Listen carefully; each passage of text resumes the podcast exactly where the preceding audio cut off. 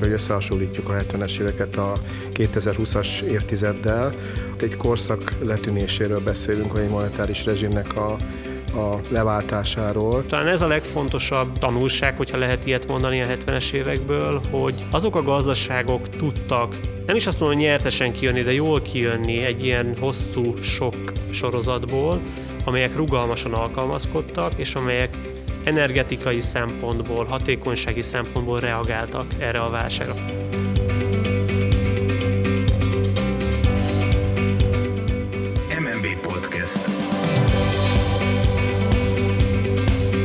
Nagy szeretettel üdvözlök mindenkit az MNB Podcast legújabb adásában, aminek témája a 70-es évek recessziójának jellemző, illetve a 70-es évek gazdasági válságának és a mostani globális válságnak a hasonlóságai, illetve különbségei. Nyilván a fő kérdésünk az arra irányul, hogy a 70-es évek válságkezelési tapasztalatai mennyire hasznosíthatóak napjainkban. Itt ül velem most is állandó kérdezőtársam, Nánási Kézdi Tamás. Szerbusztok, üdvözlöm a kedves hallgatókat. Én pedig Bodnár Előd vagyok. Akivel pedig a 70-es és a 2020-as évek párhuzamairól fogunk ma beszélgetni, az Léman Kristóf, az MNB igazgatója. Szia Kristóf, örülök, hogy újra üdvözölhetünk itt az adásban. Sziasztok, én is köszöntöm a hallgatóinkat. Nem tudom, emlékszel-e még, hogy amikor legutóbb egy éve körülbelül itt jártál nálunk, hogy miről beszélgettünk?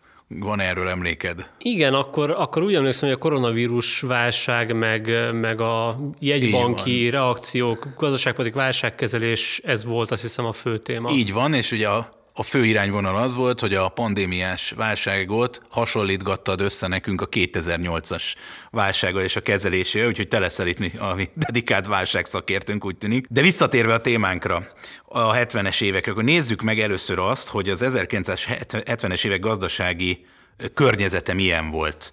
Ugye akkor éppen a világnak egymást követő gazdasági sokkokkal kellett szembenéznie, válságok, követték egymást, összeomlott a Bretton woods rendszer, volt egy egyes olajválság, még egy olajválság, recesszió alakult ki, teljesség igénye nélkül. Nézzünk be egy kicsit ezeknek az eseményeknek ugye a, ugye a, a, a mögöttes okaira. Mi történt a 70-es évek, mi okozta ezeket, és mennyire fügtek ezek a különböző gazdasági jelenségek össze egymással? Szerintem nagyon jó képet adtál így a leglényegesebb sokkokról. Eléggé volatilis volt a 70-es évek mindenképpen. Rögtön akkor az elsővel kezdeném, ez a Bretton woods rendszernek az összeomlása. Itt egy picit sajnos vissza kell mennünk időben, hogy mi vezetett el egészen idáig. Ez ugye 1971-ben volt, amikor is Nixon elnök amerikai oldalról egyoldalúan felmondta az arany-dollár átváltási arányt, akkor ez egészen addig a pontig 35 dollár per uncia volt egy aranynak a, a fixára, és azért, azért volt lényeges, mert ebben az egész rendszerben úgy nézett ki a nemzetközi háló, hogy a, az aranyhoz volt a dollárnak az árfolyama rögzítve, és az összes többi kulcs deviza, az pedig a dollárhoz volt rögzítve. Tehát indultunk az aranytól, jött a dollár, és mindenki más a dollárhoz kapcsolódott. Na most ez 71-ig működött, a 40-es évek végétől, tehát egy több évtizedet át ívelő rezsimről beszélünk, ami a felbomlásához hozzájárult, vagy ami azt elősegítette, az alapvetően az, hogy olyan belső imbalanszok, egyensúlytalanságok alakultak ki nemzetközileg, és önmagában az usa belül, ami miatt fenntarthatatlanná vált ez a rendszer. Mik voltak ezek az egyensúlytalanságok? Hát a 60-as évek közepétől számos olyan szűken gazdaságpolitikai folyamat indult be, ami, ami ezt a, a, az arany és USA dollár átváltást tette nagyon nehézé. Itt elsősorban arra gondolok, hogy nagyon hosszú idő után megjelent a költségvetési deficit az USA-ban. A háború után egy hatalmas élénkülés volt a gazdaságban, szerte a nyugati világban. Az USA ebbe persze azt mondom, hogy fő szereplő volt, és minden kedvezett akkor. A világ egy jelentős részében újjáépítés volt, nagyon kedvezőek voltak a demográfiai folyamatok, megindult egyfajta jóléti politika, nagyon erőteljes volt a termelékenységbővülés, azt lehet mondani, hogy minden jó irányba haladt, és a 60-as évek közepétől megindultak olyan folyamatok, amik, amik nehezítették mondjuk úgy ezt a pályát. Az egyik ilyen volt a vietnámi háború, ami egy elhúzódó nagy teherré vált, és nagyon komoly költségvetési terhet is jelentett az amerikai Egyesült Államoknak. Ez részben egy nagy tétel volt, ami hozzájárult ehhez a költségvetési egyensúlytalansághoz. A másik pedig Johnson elnöknek volt egy Great Society nevezetű programja, ami egy nagy szociális program volt, hogyha, hogyha ezt el kell helyezni. Ennek nagyon nagy kiadási terhei voltak. El kell helyezni ezt a dolgot, tehát itt nagyon sok mindenről szólt ez a program. A 60-as években az egyenjogúság irányába való elmozdulás fontos része volt az USA politikának. Ez a program, ez, ez bőven túlmutatott azon, de ezt is célozta, ez szólt a, az esélyegyelőségről, egészségügyi kiadás bővülésről. A Medicare programot akkor vezették be, 65 év fölöttiek számára adott lehetőséget a, a egészségügyi szolgáltatásokhoz való hozzájutáshoz, oktatásprogramfejlesztés volt, tehát szociális juttatások és nagyon sok minden, ami közpolitikához köthető és nagy kiadásokkal járt.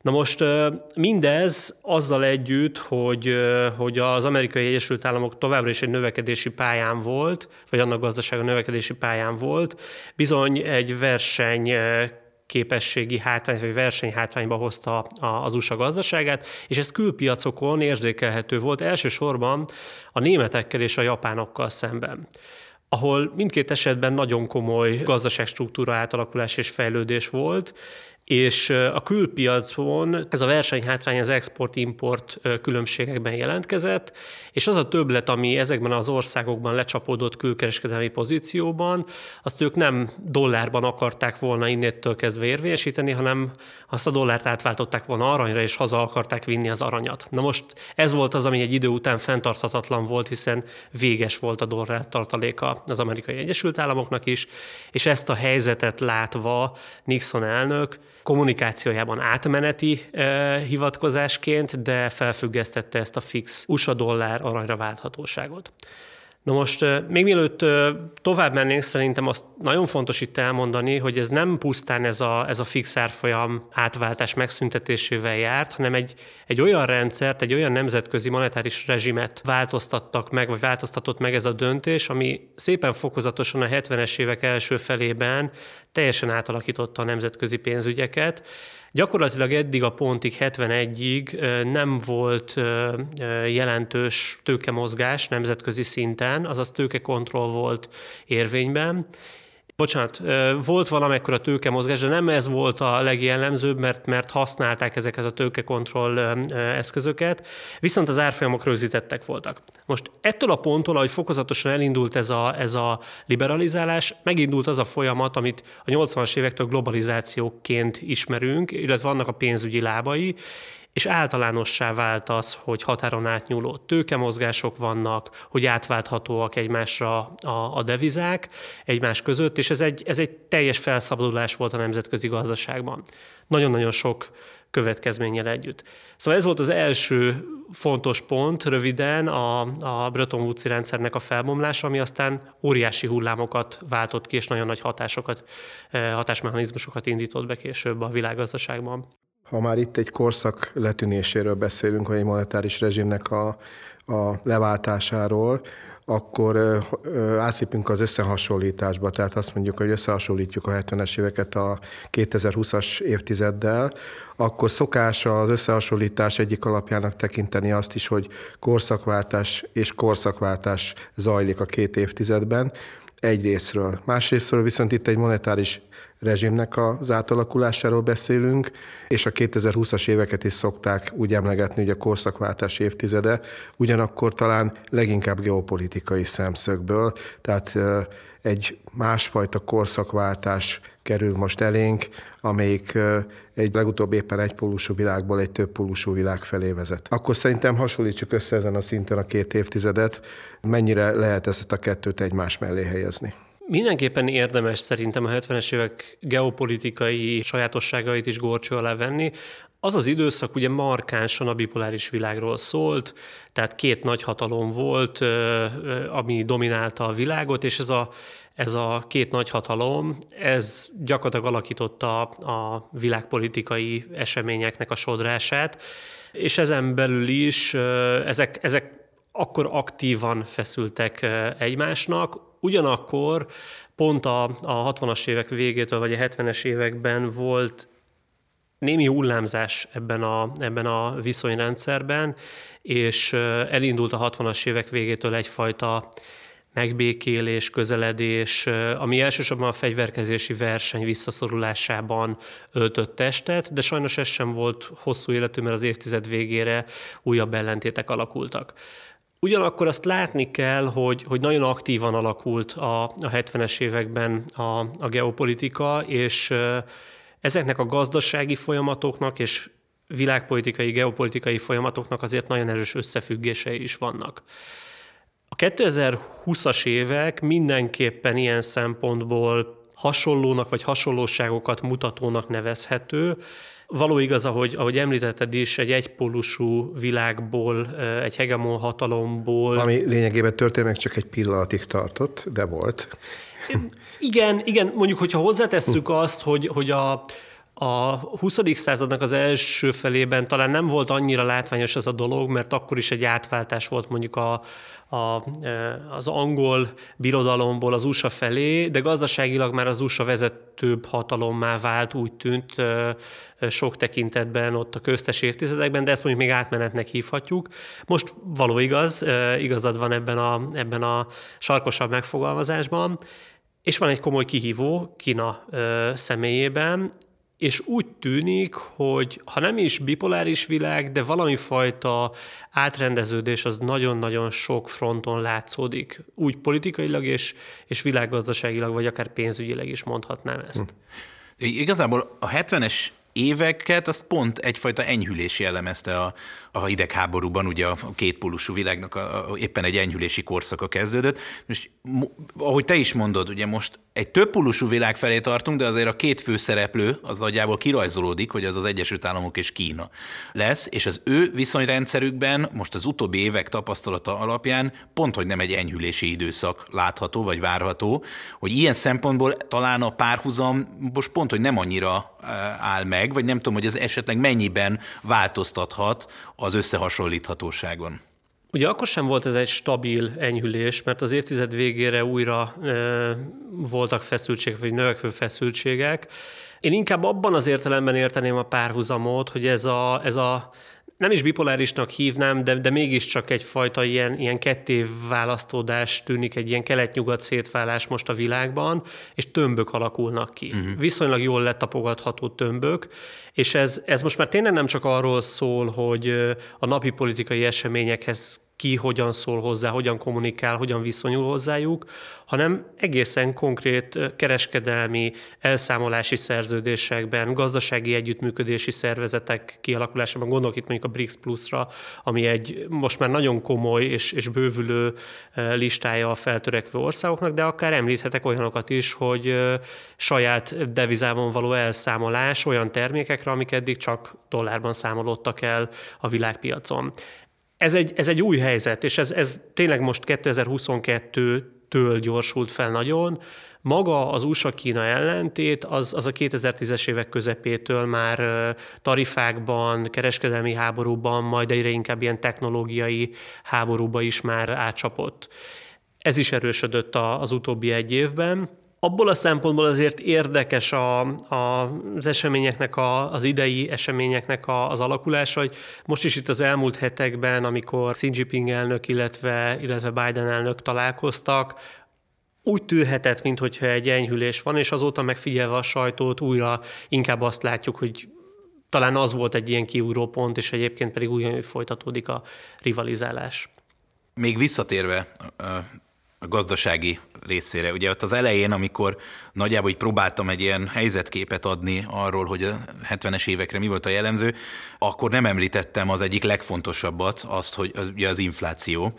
A, az akkori infláció, meg a mostani infláció, ugye most is kijutott bőven ilyen gazdasági sokkokból az elmúlt évek során, tehát itt erős párhuzam fedezhető föl, és az, a 70-es években is nagyon elszabadultak az energiaárak, volt egy jelentős kínálatoldali korlát akkoriban is, és ö, ilyen szempontból kérdezem azt, hogy nyilván itt az energiaáraknak a, az elszabadulása az a két időszakban teljesen más indikátorok alapján történik, vagy nem tudom, hogy mennyire, mert hogy itt most ugye az elmúlt egy évben ez nagyon jól lekövethető, hogy itt milyen, milyen okok állnak mögötte, de hogy ilyen szempontból a 70-es években az akkori olajárrobbanás mögött mi állt?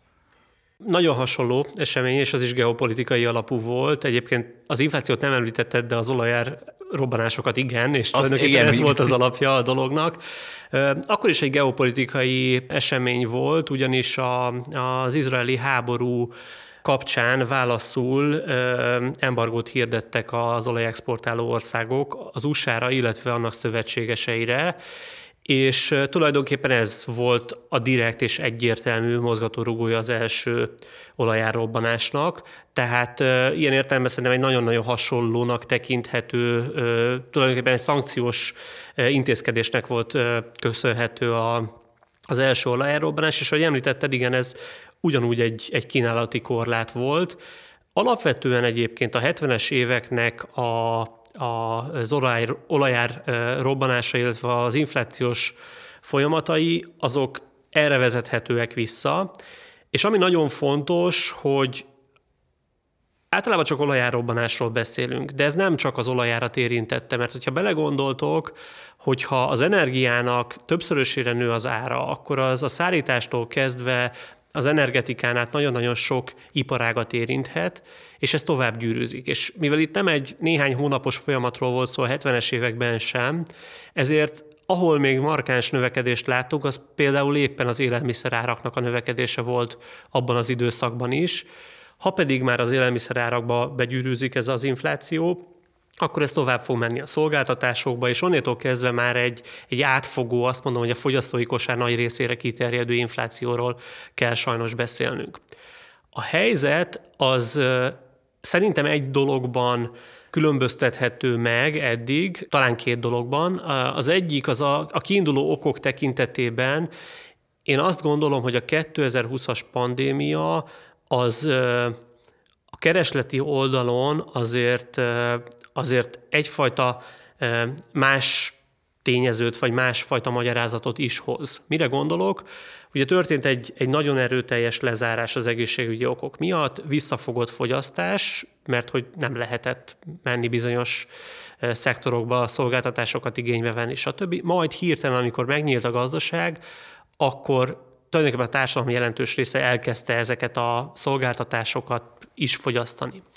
Na most, ami miatt van egy eltérés, szerintem az az, hogy az amerikai Egyesült Államokban egy plusz kísérlet is zajlott 2020-21 tájékán, ez pedig egyrészt egy stimuluscheck volt, amit a költségvetés adott azt hiszem 75 ezer dollár jövedelem alatti háztartásoknak, másrészt pedig egy emelt munkanélküli segély. Ez sokfajta rendkívül kérdéseket felvető és, és rendkívül kritizálható következményben csapódott le. Ami talán érdekes az az, hogy extrém nagyon megnőtt a munkapiacról kilépők száma az USA-ban, mivel többet kerestek nagyon sokan, mint hogyha csinálták volna tovább a munkájukat.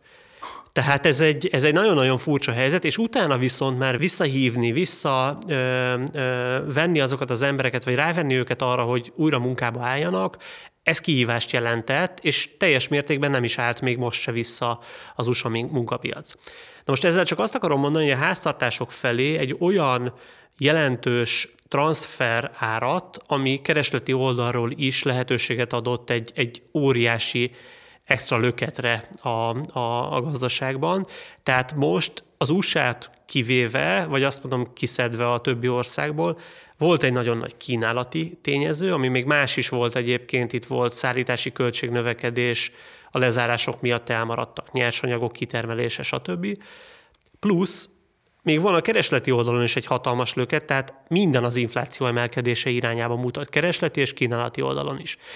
Én amennyire megnéztük az 1970-es évek ország példáit, lehet mondani, hogy, hogy akkor is volt keresleti hatás, de az, az nem ennyire durva fiskális politikának a következménye volt. Ugye amikor a Johnson elnök féle programról beszélek, meg ott költségvetési hiányról, hát ott egy évben volt az olajválság előtt, amikor 3% fölé ment az USA költségvetési deficit. Alatta nulla és, vagy azelőtt nulla és, és tehát ilyen egy-két százalékos volt. Most ezek ma államszerű költségvetési hiányok lennének, most már nem itt tart a világ. Tehát egészen más volt a dinamikája a folyamatnak, mint ami most lezajlott, és egyébként talán még azt az egy dolgot érdemes itt kiemelni, hogy a kínálati korlátok, a, a pandémia és a, a háborúból fakadó nehézségeken felül még egy tényezőre visszavezethetőek, különösen az energetikában, hogy a, elsősorban nyugati országokban a zöld politikák miatt nagyon határozott volt az a, az a befektetésekre jellemző nyomás, hogy a fosszilis energiakitermelők azok kvázi büntetett iparág voltak. Ez azt jelenti, hogy fúrások, feltárások, ipari beruházások, kitermelési beruházások maradtak el, és ezek sajnos nem olyan dolgok, amik egy-két hét vagy egy-két hónap alatt újraindíthatóak, hogyha egy másik döntés születik, mert változik a világban a helyzet, hanem ezek egy tartós kínálati kieséssel járnak, és most, amikor látjuk, hogy megváltozott a világ helyzete, nincsenek ott azok a kapacitások, amik kellenének ebben az új helyzetben ahhoz, hogy egyébként ott legyen a kínálat, ahova a kereslet az elmozdította az energetikában mondjuk a világgazdasági helyzetet. De nagyon könnyen kínálja magát az a párhuzam, hogy a 70-es években és most is az energia ár sokkokat, háborús konfliktusok robbantották ki, vagy más geopolitikai konfliktusok, utalok itt a 1979-es iráni forradalomra, azt hiszem ott ez volt a kiváltók. Ugyanakkor a, ezt a párhuzamot, ennek a párhuzamnak a megvonását bírálók azért azt is felvetik, hogy mikor a Jomkipuri háború 20 napig tartott, és talán egy fél éves szankció következett utána, most meg azért egy 2014 óta tartó konfliktusnak léptünk a háború szakaszába, és még a végét se látjuk. Tehát a párhuzam adott, de vajon a hatás lehet, hogy lehet-e az, hogy a hatása más és más a két kiváltó oknak? A hatások kapcsán nem vagyok benne biztos, tehát azt az oldalt mindenképpen vizsgálni kell. Az, hogy a szankciók hogy és meddig tartanak, abban a tekintetben én azt gondolnám, vagy talán azt mutatják az eddigi idei események, hogy ezek hosszabbak lehetnek. Egyelőre nem nagyon látszik az, hogy békülnének geopolitikailag a, a szemben álló felek. Ugyanakkor a végkifejlett vagy amit a leginkább szoktunk mondani gazdaságpolitikai végkifejletként, az az inflációnak az elszabadulása a 70-es években, ott azért néhány különbség szerintem kirajzolódik. Mi nemzetközileg figyeljük a jegybankokat, rengeteg jegybankot ért kritika amiatt, hogy lassan reagált a mostani pandémia utáni infláció emelkedésre, de azt kell, hogy mondjam, hogy, hogy számos jegybankot azért ki lehetne emelni példaként, és így egyébként a Magyar Nemzeti Bankot is, aki nagyon korán lépett, Különösen azt mondom, hogy ha összevetjük ezt az 1970-es évek első olajválságával. Ott egy nagyon markáns megkésettség jellemezte a legtöbb monetáris politikai reakciót, vagy legtöbb ország monetáris politikai reakcióját, és talán éppen ez az, ami lehetővé tette azt, hogy évtizedes távlatban tudott elszabadulni az infláció, egyik oldalról, másik oldalról pedig sokkal fájdalmasabb lépéseket kellett csinálni a második olajár robbanás után, elsősorban a 80-as évek első felében. Ott egészen extrém kamatszintek vagy monetáris kondíciók kellettek, hogy kialakuljanak, hogy kezeljék az akkori inflációt, mert az első reakciónál nem volt meg az a mértékű lépés, vagy nagyon lekövetve átmenetinek tekintette mindenki, ahogy te is említetted az első olajválság utáni áremelkedéseket, és pontosan ezért igyekeztek átnézni rajta. Volt egyfajta szigorítás, de igyekeztek átnézni azon, hogy az majd vissza fog állni néhány hónapon, vagy legkésőbb egy-két éven belül, ami nem történt sajnos meg.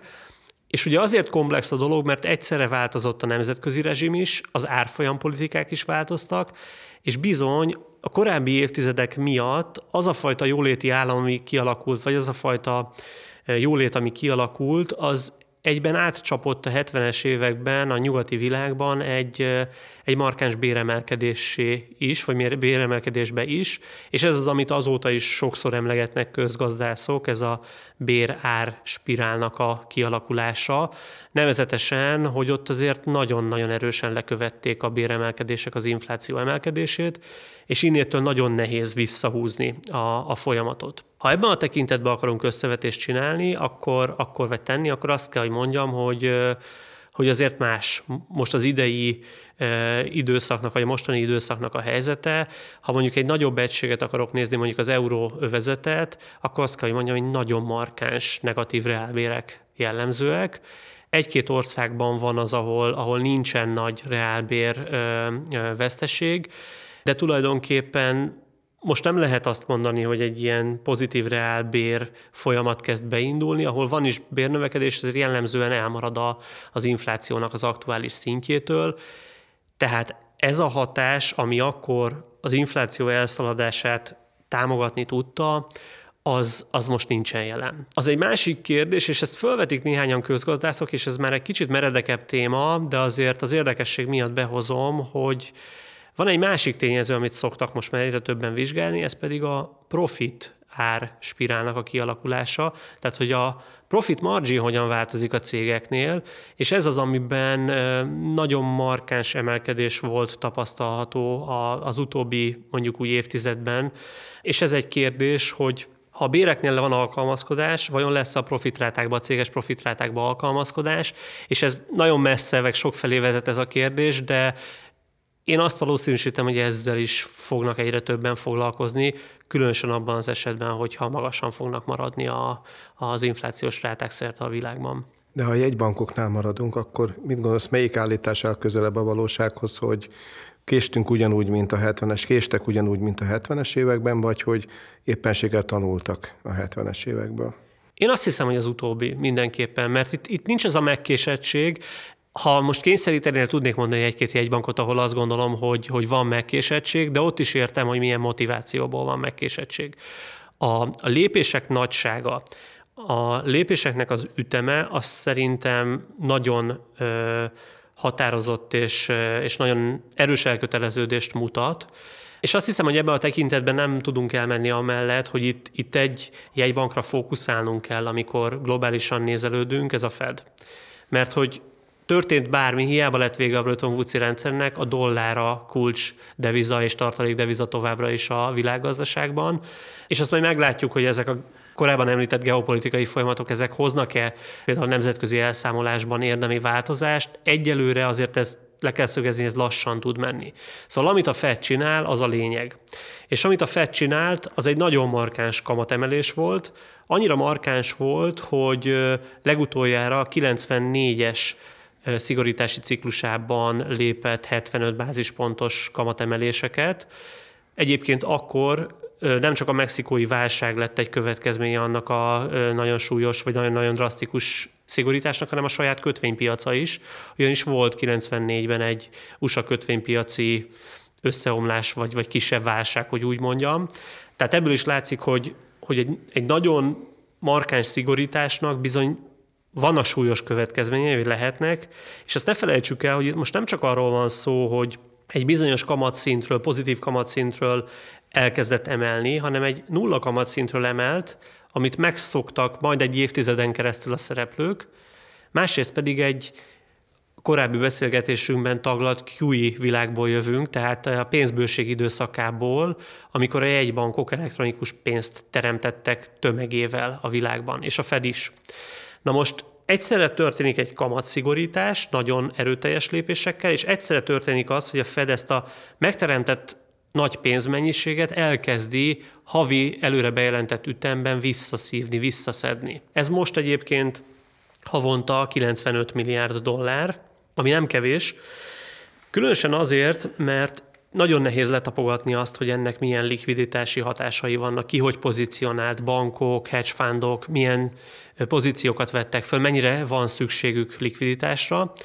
Ez egy meglehetősen rázós út ilyen szempontból is, és nemrégiben pár hete jelent meg a San Francisco Fednek egy tanulmánya, akkor, ha jól emlékszem, akkor 3,75 és 4-es kamatszinthez képest nézték meg azt, hogy ez a másik hatás, hogy a pénzt elkezdi visszavenni, hogy a pénzbőségből vesz vissza a jegybank, ez mit okoz, és hát ennek egy majd 200 bázispontos többlet hatása volt. Tehát, hogyha ez a fele nem lenne, akkor kamatban körülbelül 200 bázisponttal magasabban lenne a Fed, az pedig már ugye azt jelenti, hogy nulláról közel 6%-ra emelt volna. És ez ilyen rövid idő leforgása alatt ez egy nagyon markáns változás.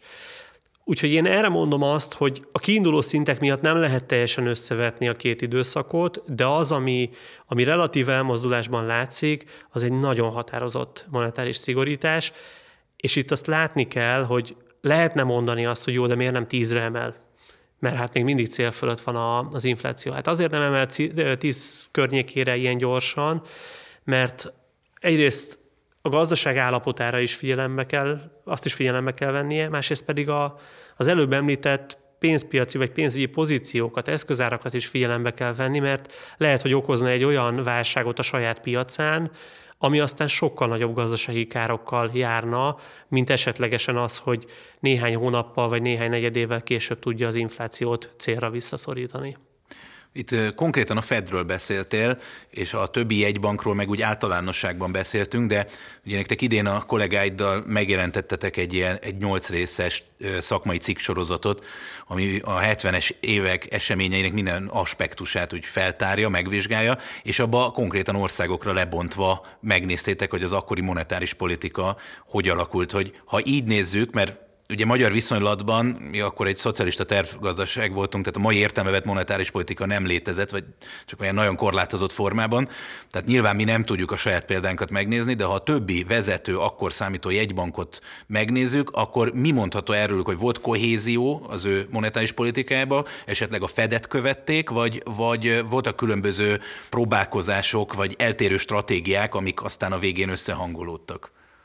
Érdekes egyébként, szerintem a hazai is nagyon izgalmas, tehát lehet, hogy majd arról is, hogyha még lesz időnk, akkor egy pár szót érdemes Mindenképp váltani. a végére tartogattuk volna, hogy a 70-es évek kapcsán ugye nyilván a magyar az akkori magyar állapotokat és a magyar reakciókat is kicsit kivesézzük. Szerintem tényleg nagyon, az, az még nemzetközi összevetésben is nagyon-nagyon izgalmas. Na de visszatérve akkor a kérdésed fővonulatára, a, nemzetközi összevetésben eltérőek a minták. Eltérőek voltak a reakciók, és Ebben a cikksorozatban, ahogy végignéztük a, a folyamatokat, számomra meg a kollégáim számára is nagyon érdekes volt az, hogy, hogy miket találtunk ezekben a, a kutatásokban, illetve a cikkek megírása során.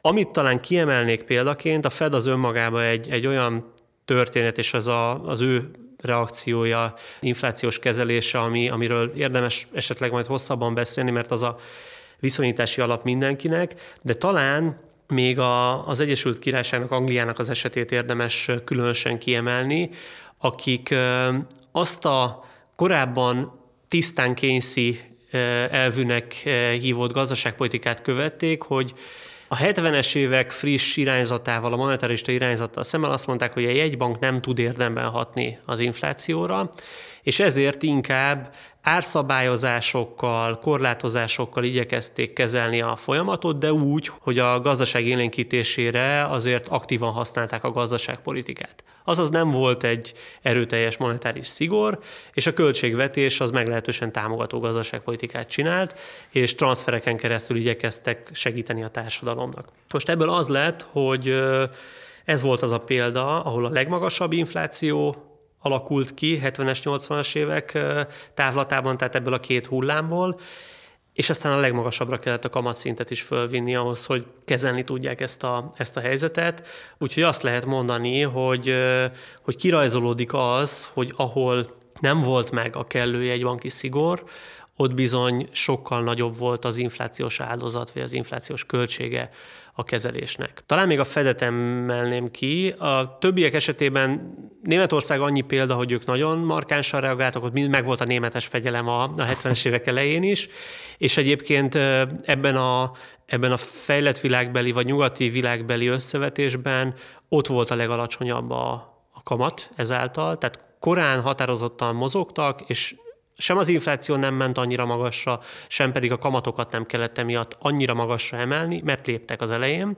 A Fed is egy kicsit jobban kivárt az első olajválság idején, és az elhúzódó folyamatok miatt egy Paul Volcker nevezetű úriember volt az a jegybank elnök, aki azóta is nagyon-nagyon sokat hivatkozás tárgyát képezi, egy szivarozó, két méter magas úriemberről beszélünk, aki fogalommá vált azóta. Ő megkapta kvázi a felszállási engedélyt arra, hogy kezelje az inflációt bármi áron.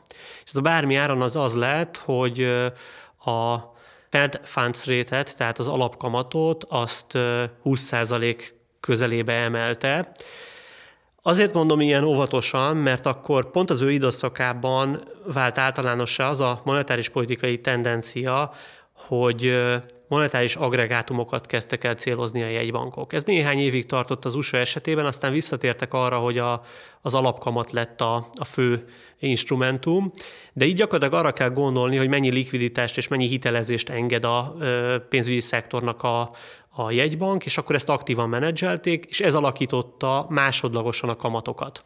Na most ettől függetlenül a kamat az ugyanúgy kamatként érvényesült, tehát az, hogy ott 20% közelébe ment a kamat, az, az egy egészen drasztikus szigorítás volt, és ez az, ami sikeresen le tudta törni az inflációt nagyon gyorsan egyébként, tehát itt 82-83-ra már az egyszámjegyű infláció alsó teritoriumába sikerült eljutni. Az más kérdés, hogy utána ez okozott még megint csak további hullámokat, és elsősorban árfolyam politikában 80-as évek második felébe megint kiigazítást tett szükségessé nemzetközi fronton. De ez abból a szempontból mellékes, hogy ez volt az ára az infláció letörésének az amerikai Egyesült Államokban, és ez sikeres volt. Utolsó témakörként ugye, hogy kihasználjuk jól az időnket, adja magát, amit már te is mondtál, hogy akkor nézzük meg Magyarország viszonylatában a 70-es éveket, ahova az ország ugye úgy érkezett meg, hogy itt a 60-as évek végén volt egy gazdasági reform, ami, amit már eleve azt tett szükséges, hogy lelassult a növekedési ütem, és megállt az életszínvonal növekedés, és ez volt a mi belépő szintünk, ahogy megérkeztünk a 70-es évekbe. Ez miben befolyásolta, ami utána a következett nálunk, illetőleg a mi mozgásterünket mennyiben korlátozta vagy növelte ez, hogy ez, ez történt pár évvel korábban? Igazából vegyes a kép, mert hogy önmagában ezek a reformok, ezek mozgásteret biztosítottak volna egy ideális világban. Nevezetesen az alkalmazkodás könnyebbé vált volna, hogy tervgazdaságból egyfajta ilyen, egyfajta ilyen vállalati ösztönző rendszer alakult volna ki. Ez azonban sajnos a 70-es évek pont valószínűleg az olajválság hatásai is közrejátszottak ebben, lelassult, és egy ilyen szabályozói mechanizmus alakult ki, ami befolyásolta, tehát nem volt akkor a mozgástérje az alkalmazkodásra. Ugye ami az árakat tekinti, hát abszolút nem volt egy mostanival összevethető monetáris politika, árszabályozás és árkorlátozások voltak, tehát meg volt határozva nagyon sok terméknek az ára. Ha jól emlékszem, akkor ez talán a, az inflációs kosár 50%-át direkten is érintette, de ami a nehézségeket okozta, az az volt, hogy ezek a hatások, ezek természetesen, amik a világgazdaságban játszódtak le, nem voltak függetleníthetőek a hazai folyamatoktól, és hogy egyetlen egy mutatót mondjak, ami nagyon-nagyon markánsan leírja ezt, a, ezt az átváltozást, ez a cserearányromlás. Tehát nekünk importálnunk kellett sok terméket, különösen energiahordozókat, és kettő exportpiac volt ekkor elkülönítésben. Volt egy KGST piac, és volt egy a nyugati, a tőkés exportpiac. Na most, ami a, a problémákat elkezdte súlyosbítani itthon, az az, hogy a, az energiahordozók piaca, az a KGST-n belül is a hard currency termékek sorába tartozott, tehát hiába tudtunk volna mondjuk importálni a KGST piacról energiahordozókat, annak dollár árfolyama lett, mert hogy értékesíthető volt a tőkés exportpiacon is, és emiatt elindult egy hatalmas külső adósságfelhalmozás és dollárban történő adósságfelhalmozás. Na most ez, ez annyira markáns volt, hogy ha jól mondom a számokat, akkor 1970-es fél milliárd dolláros tartozásunk az 10 milliárdra nőtt 1980-ra, tehát a 20-szorosára, és ez, ez egyértelműen befolyásolta a külső mozgásterünket, pozíciónkat egyrésztről, másik részről pedig ezek az árkorlátozások és, és szabályozott árak, ezek nek a tartós fenntartása azt eredményezte, hogy amikor elindult a lazítás, és eltörölték ezeket a korlátokat, akkor pedig egy hatalmas inflációs hatásuk volt. Tehát ugrottak ezek az árak, ami pedig a későbbiekben okoz sokkal nagyobb problémát. Hogy ezt nagyon egyszerűen fogalmazzam meg, ha mondjuk az USA-val vetjük össze, ami mondjuk a németekhez képest azért lazábban kezelte eleinte a válságot, tehát egy elhúzódó válságkezelést okozott, akkor is azt kell, hogy mondjam, hogy a 70-es években Magyarországon alacsonyabb volt az infláció, mint az USA-ban, és a 80-as évek elejétől, amikor az USA elkezdte letörni, nálunk még akkor kezdett el igazán emelkedni csak az infláció, azaz egy sokkal elnyúlóbb, sokkal hosszabb gazdasági probléma halmazt hozott az a 70-es évekbeli hazai, hívjuk ezt válságkezelésnek vagy gazdaságpolitikának, és hát sajnos ugye azt tudjuk, hogy, hogy a 80-as években sem sikerült nagyon sok mindenre pontot tenni és megoldani a gazdasági kihívásokat. Gondolok itt akár az infláció kérdéskörére, akár arra is, hogy az adósságunk, külső adósságunk hogyan változott, és a rendszerváltásra egy nagyon nagy államadósággal mentünk bele. Ezzel együtt a gazdaság szerkezete sem tudott megváltozni. És talán ez a legfontosabb tanulság, hogyha lehet ilyet mondani a 70-es évekből, hogy azok a gazdaságok tudtak nem is azt mondom, hogy nyertesen kijönni, de jól kijönni egy ilyen hosszú sok sorozatból, amelyek rugalmasan alkalmazkodtak, és amelyek energetikai szempontból, hatékonysági szempontból reagáltak erre a válságra. Felismerték azt, hogy ez, ez nem fél év, egy év, és amikor ezt felismerték, akkor alakították a rendszerüket, Magyarországon ez gyakorlatilag nem tudott lezajlani a különböző ösztönző hiányok miatt, meg, meg szabályozottság miatt, és hát ennek bizony tartós hatása volt, és ez bizony azzal járt, hogy a 80-as éveket is még átlengte ez a, ez a gazdasági következmény, és hát sajnos azt kell, hogy mondjam, hogy a 90-es években is még adósság szintjén például azt a stockot, azt, azt nem tudtuk a rendszerváltásig sem kezelni. Sőt, azt mondják, hogy az 1970-as olajválság adhatta meg gazdasági szempontból a kegyelemdöfést a rendszernek, azáltal, hogy a te is említett adósságspirál ekkor pörgött föl úgy, hogy az végül a tétrerogyásig vezetett a 80-as évek végén, mert hiszen az államadóság szintünknek jelentős szerepe volt a rendszerváltás bekövetkeztében. Nem tudom, nem túl egyszerűsítő ez, vagy mi erről a véleményed? Nem, szerintem ez abszolút megállja a helyét, és ugye a, a külső adósság talán az, ami a leginkább fontos ebben, itt most a dolláradósságra gondolok, mert ugye ez meg az a piactér volt, ahol még kevésbé volt jelenésünk 90 előtt, és hát a gazdaság struktúrájából fakadóan pedig nem is voltak esélyes termékeink megjelenni ezen a piacon.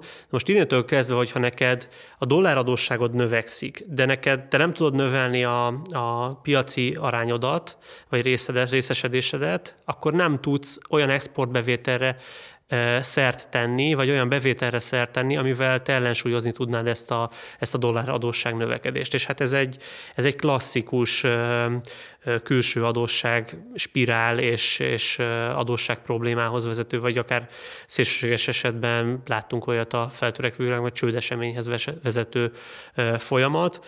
Úgyhogy szerintem ez abszolút megállja a helyét ez, a, ez az állítás. Általában még kíváncsi volnék Kristóf véleményére azzal kapcsolatban, hogy itt most a 70-es éveket és a 2020-as évtizedet próbáljuk valamilyen szinten összehasonlítani, párhuzamosságokat és különbségeket egymás mellé rakni.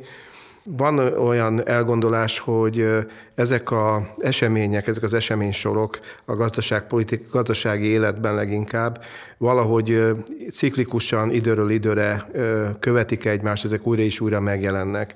Mit gondolsz, valamiféle eleve elrendelésről lehet itt szó, ami olyan törvényszerűségeket rejt, ami, amik szükségszerűen időről időre megjelennek, vagy lehet ezen a helyzet felismerésével, a párhuzamosságok vagy a különbségek elemzésével ezen rendszerűen is változtatni. Én azt hiszem, hogy a gazdaság alakulásában, hosszú távú alakulásában természetszerű az, hogy vannak ciklusok. Talán ami ezt a legtriviálisabban alá tudja támasztani, az az, az ipari forradalmak kapcsán elhíresült, vagy nem muszáj ezt így hívnunk, hívhatjuk ezt ilyen innovációs hullámoknak is, ami aztán kellő erősségű és kritikus tömegű ahhoz, hogy, hogy érdemi átalakulást hozzon a, a gazdaságban. Akik ezzel foglalkoznak mélyebben, azok, azok ezt nem csak innovációkhoz kötik, hanem azoknak az átfogó gyártás technológiában, közlekedésben, meg annyi egyéb gazdasági szektorban való átalakító hatását emelik ki. Ha ez megvan, akkor egy, egy ciklikusság beindul a gazdaságban, és egyébként ennek egyfajta politikai ciklikussága is van, mert jellemzően az első időszakban, amikor túl sok innováció van, akkor legtöbben megijednek, mert féltik az állásukat, féltik azt a szektort, ahol dolgoznak, és attól tartanak, hogy adott esetben munkanélküliek lesznek. Ez végigöleli az összes ipari forradalmat, és ez a félelem, ez a, ez a bizonytalanság aztán egyfajta nyugalomban csapódik le, amikor a társadalom meg a fejlesztést alkalmazók között kialakul egy ilyen győztes-győztes pozíció, mind a ketten nyertesnek érzik magukat, elsajátítják a innovációkhoz szükséges tudást, a mindennapi életbe beszivárog. Hozzáteszem, hogy ebben, a, ebben az átalakulásban jellemzően időközben egy pénzügyi válság is van, és az az, ami ketté választja ezt a, ezt a két területet. Na most a jelenkorra akik erről beszélnek, azok, azok leginkább a, a 2000-es dotcom lufit hívják egy ilyen eh, válságnak, ami az internet szérnyerésé, az internetes cégeknek a buborékosodásához vezetett. Ha, ha minden szépen és jól zajlik, akkor most nehézségeink vannak, és most ez a geopolitikát tól eltávolodva csak a gazdasági részre fókuszál ez az elmélet, de akkor amikor már az internetet úgy használjuk, akkor kell, hogy jöjjön egy megnyugvási időszak, tehát egy, egy új aranykorra is azért optimistán várhatunk. Szóval én hiszek ezekben a ciklikusságokban, és talán még egyetlen egy olyan nagyon fontos, és a kérdésekben utalás szintén már szerepel, de nem ütöttem le ezt a magas labdát, hogy, hogy azért a, a nemzetközi vagy globális gazdaságban a Bretton Woods-i rendszer végét azt kielemeztük, és azt is megemlítettük, hogy van globalizáció, de ez is egy ilyen fajta ciklikusság, mert volt egy nagyon élesívű felfutása, ami aztán akkor maximalizálódott hatásaiban talán, amikor a posztszovjet térséget és Kínát, mint munkaerőt bekapcsolták a, a nagy nemzetközi láncba, gazdasági láncba, és ez tovább nagyon-nagyon sok folyamat még segítette, kihelyeztek iparágakat, gyárakat, gyártásokat, szolgáltatásokat, ez mind-mind vitte le az árakat inflációra, egy lefelé ható nyomást generált, Mindenhez hozzájárult az olcsó energia, hozzájárult az olcsó szállítási költség, megjelent az internet, ami még nagyon sok mindent lehetővé tett, most már platform alapon tud működni sokaknak a foglalkoztatása. Oda se kell költözni, hanem megbízzák bizonyos dolgok leprogramozásával, létrehozásával, és ők kvázi ezt interneten keresztül küldi csak el. És a nagy kérdés, és itt a ciklikusság, hogy azzal, hogy a trade war megjelent 2010-es évek közepétől, ez a felfutó ultra globális időszak, ez úgy tűnik, hogy lassulni kezd, és az a kérdés, hogy ez egy stagnálás, egy lassulás, vagy egy erős visszaesés lesz, és itt jön a geopolitika megint be a képbe, hogyha tényleg egy ilyen kettős világrend alakul ki, akkor az egy nagyon erőteljesen inflációs hatású folyamat a világgazdaságban, mert akkor mindezek, amit globalizáció néven ismerünk a gazdaságban, ebből nagyon sok minden vissza fog fordulni, haza kell költöztetni cégeket, ahol nem annyiba kerül a munkaerő, önmagába hatalmas befektetésekre van szükség, új gazdaságstruktúrára van szükség, olyan iparágat is haza kell hozni, amiben egyáltalán nem biztos, hogy, hogy előnyös helyzetben van az adott ország, de nemzet stratégiailag fontossá válik és amihez kevéssé értünk, az még nagyobb beruházást igényel, még nagyobb a költségigénye. Tehát itt van nagyon nagy tétje annak, hogy ez a globalizációs ciklus vagy hullám ez hogyan fog kialakulni. Úgyhogy röviden a, a kérdésedre válaszolva, én pusztán gazdasági alapon is azt gondolom, hogy ennek, ennek megvan az alapja, és ezek a mintázatok, ezek ismétlődnek. Az irodalma alapján, gazdaságtörténeti irodalma alapján is azt gondolom, hogy ezt lehet mondani itt az innovációk kapcsán, és ez a világgazdasági vonulat, vagy globalizációs hullám, ez pedig a harmadik olyan szeret, ami szintén egyfajta ciklikusságot igazol, vagy vet fel legalábbis kérdésként. Kedves Kristóf, akkor én úgy érzem, a végére is értünk. Köszönjük, hogy ismét itt voltál velünk a stúdióban. Biztos vagyok benne, hogy majd még leszel itt és hát reméljük, hogy lesz majd egy olyan beszélgetésünk is, amikor nem éppen aktuális vagy múltbéli válságokat fogunk összehasonlítani és elemezni, hanem ahogy említetted is, ez a potenciálisan új aranykornak a, az aktuális fejleményeit fogjuk itt kielemezni. Úgyhogy én a hallgatóink kedvéért még annyit elmondanék, hogy az eddigi podcastjaink a, elérhetőek a Spotify-on, az Apple Podcast-en és a Podtélen is, tehát nem csak a Soundcloud-on tudnak minket hallgatni, és következő adásunkkal pedig nem sokára jelentkezni fogunk. Viszont hallásra! Viszont hallásra! Viszont hallásra! Az adásban elhangzottak a beszélgetésben résztvevők saját véleményét tükrözik, amely nem feltétlenül egyezik a Magyar Nemzeti Bank véleményével, így azok nem tekinthetőek egy banki álláspontnak.